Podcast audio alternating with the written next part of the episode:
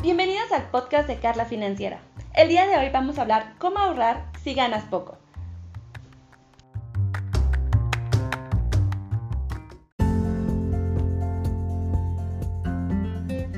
Hola, bienvenidos una vez más al podcast de Carla Financiera. Hoy vamos a hablar de cómo ahorrar si tienes poco dinero. Vámonos. Todos deberíamos tener un colchón financiero y ahorrar parte de nuestros ingresos. Pero aquí viene el problema. ¿Cómo puedo ahorrar si ni me alcanza para vivir?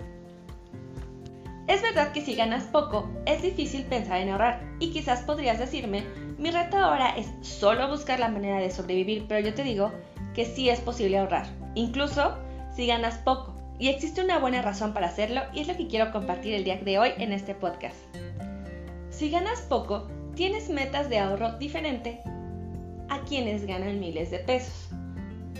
Por ejemplo, tu primera meta puede ser construir un fondo de emergencia, o sea, ahorrar dinero para cubrir eventos inesperados, como una enfermedad, un despido, una baja en los ingresos, etc. Si no puedes ahorrar mil pesos al mes, empieza con 100 pesos. Incluso si estás en deudas, esto no te impide ahorrar. En este caso, tu meta de ahorro sería ahorrar para pagar tus deudas lo más rápido posible. Como puedes ver, ahorrar dinero no siempre se refiere a acumular millones, sino a desarrollar el hábito de ahorrar. ¿Por qué es tan importante tener este hábito? Para prepararte para el día cuando ganarás más dinero y serás capaz de ahorrar una mayor cantidad. Porque si con el tiempo tus ingresos aumentaran y si no aprendes a manejar tu dinero cuando ganas poco, incluso ganando miles de pesos, vas a gastarlo todo. No hay dinero que no se pueda gastar. Esto lo saben bien algunas estrellas de deporte o dueños de empresas que actualmente están en bancarrota. En resumen, ahorrar es un hábito que todos deberíamos desarrollar.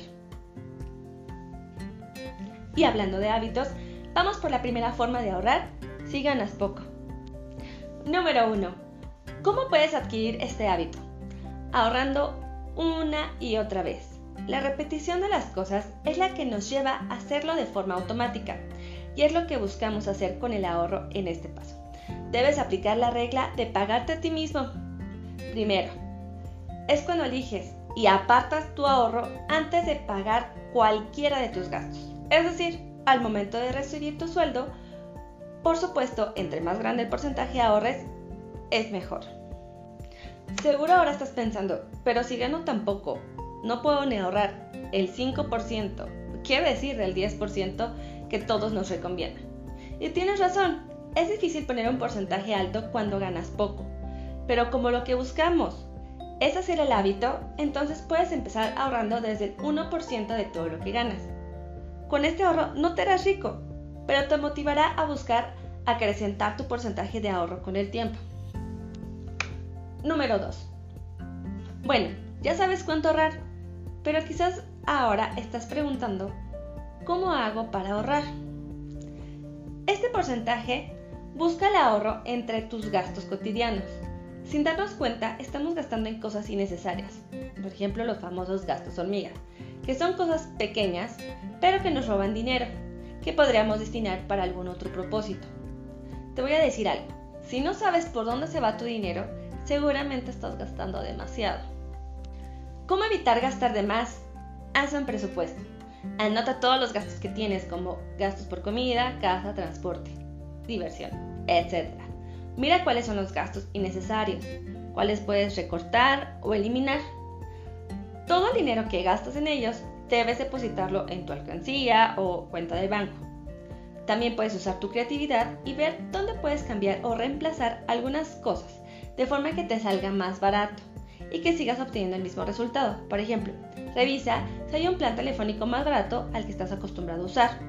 Compara los precios antes de ir de compras. Número 3. Revisa tus hábitos. Así como podemos encontrar ahorros en los gastos cotidianos, también podemos hacerlo en nuestros hábitos. Existen aquellos que nos roban dinero y también los que nos impiden ganar más. Vamos. Por ejemplo, fumar. Es un hábito que daña tu salud y además te roba dinero. Jugar juegos de azar que poco a poco te hace perder dinero. Ver televisión o pasar mucho tiempo en las redes sociales, este hábito impide que el dinero llegue a tu bolsillo, ya que toma tiempo que podrías invertir en hacer crecer tus ingresos. Revisa tus hábitos y una vez que has identificado aquellos que son malos para tus finanzas, empieza a reemplazarlos por hábitos buenos. No es fácil, pero por mi propia experiencia sé que es posible. Número 4. Aumenta tus ingresos. Los consejos anteriores te ayudarán a crear el hábito de ahorro, crear confianza en ti mismo y deseo de superarte, pero indiscutiblemente no te generarán grandes riquezas. Si ganas poco y quieres grandes cambios, necesitas buscar la forma de aumentar tus ingresos. Te lo explico. Cortar los gastos innecesarios es importante, pero al final llegarás a la pared donde ya no tienes más gastos que limitar. Además, ahorrar no se refiere a vivir en miserias, sino a acumular dinero para cumplir tus metas. Por lo tanto, no hay mejor forma de ahorrar que aumentar los ingresos. Establece una meta. Ejemplo, voy a aumentar mis ingresos en un 10%. ¿En cuántos días o semanas crees que te tomará hacerlo? Anótalo ahora mismo. Pero no solo por internet puedes hacer dinero extra. Mira las oportunidades a tu alrededor, en el lugar donde vives, y si es necesario, usa el dinero que ahorras para adquirir nuevas habilidades o conocimientos, todo con el fin de generar más dinero que la cantidad que ganas hoy. Que no sea un motivo para quedarte ahí, sino una motivación para ir por más.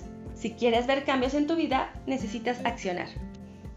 Llegamos al fin del podcast de Carla Financiera del día de hoy.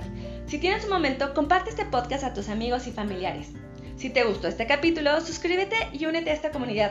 También activa las notificaciones para los nuevos capítulos. Síguenos en nuestras redes sociales como arroba Carla Financiera en Facebook, Instagram, TikTok. Y visita nuestra página carlafinanciera.com. Muchas gracias y nos vemos en el siguiente capítulo. Adiós.